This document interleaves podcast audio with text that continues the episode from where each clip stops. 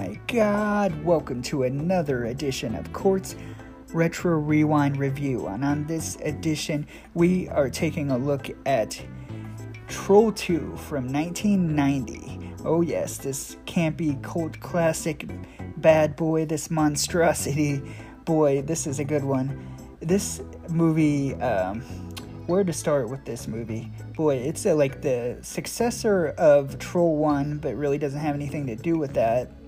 It uh, basically centers on a family of a young boy named Joshua that wants to trade places with another family and they want to become more of a rural country family. So they, they go ahead and do that. Um, the Joshua's sister's boyfriend uh, wants to join, but he's too late.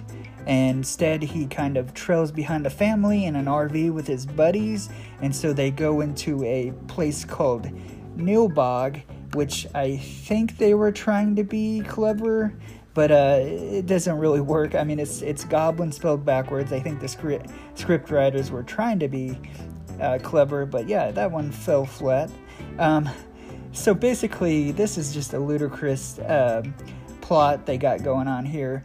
Uh, Joshua can Joshua can see his deceased grandfather that has supernatural powers, and once they get into this country home, uh, they have a big meal prepared for him, and his grandpa Seth warns Joshua that if his family eats this food that has like slime all over, green slime, that they are going to turn into basically food for these vegetarian um, goblins. So, in order to do like rectify this whole situation, save his family, uh, he says basically, Grandpa, help me. And the grandpa basically freezes the family, and Josh gets up on the table and urinates on their food. I'm sorry to ruin that classic scene for you guys. I mean, you'll have to see it for yourself. It's one of those that, wow, it's a. It's a classic scene in this. There's two classic scenes.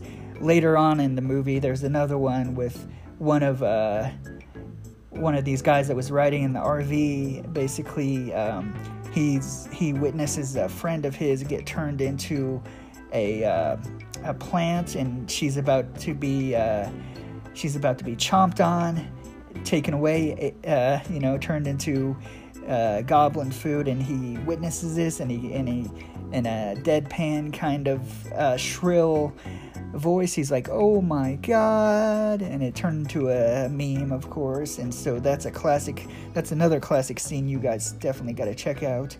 And so I'm going to give you the good about this. This movie has um, earned cult status, so it's shown alongside Rocky Horror Picture Show, and it, it they yell stuff at the screen just like they would do in Rocky. It also had a in Utah in uh, uh 2007. They had a major Troll 2 festival called the Nilbog Invasion that the Alamo Drafthouse Cinema Company arranged with the town of Morgan, Utah, and basically it was a weekend for screening of the film, and the director was there, sort and like he gave the keys to the city to. Uh, to the director of the movie, and the cast was there, and they had a Q&A, and I bet that was a blast. Now I'm going to give you the bad. So James Kendrick of Q Network Film Desk had this to say about the movie. No description of it can quite contain its misguided ludicrousness or the way its infinite and varied sins against the traits of good cinema combine to produce one of the most uproarious, unintentional comedies ever made. It has a approval rating of 6% on RottenTomatoes.com. But I will give you guys the uh, fun flick facts of this, and that is that the kid that played Joshua in the film, the child actor Michael Stephenson directed a feature length documentary about Troll 2 called Best Worst Movie, and it is definitely a highlight. Go check that out, seek that out whatever you can do. It is just a must. Um, it won Best Feature Documentary at the Audience Choice during the annual Sidewalk Moving Picture Festival at South by Southwest. And so I, I highly, highly recommend you guys go check this movie out. It's so much fun. And I will see you guys next time. Bye.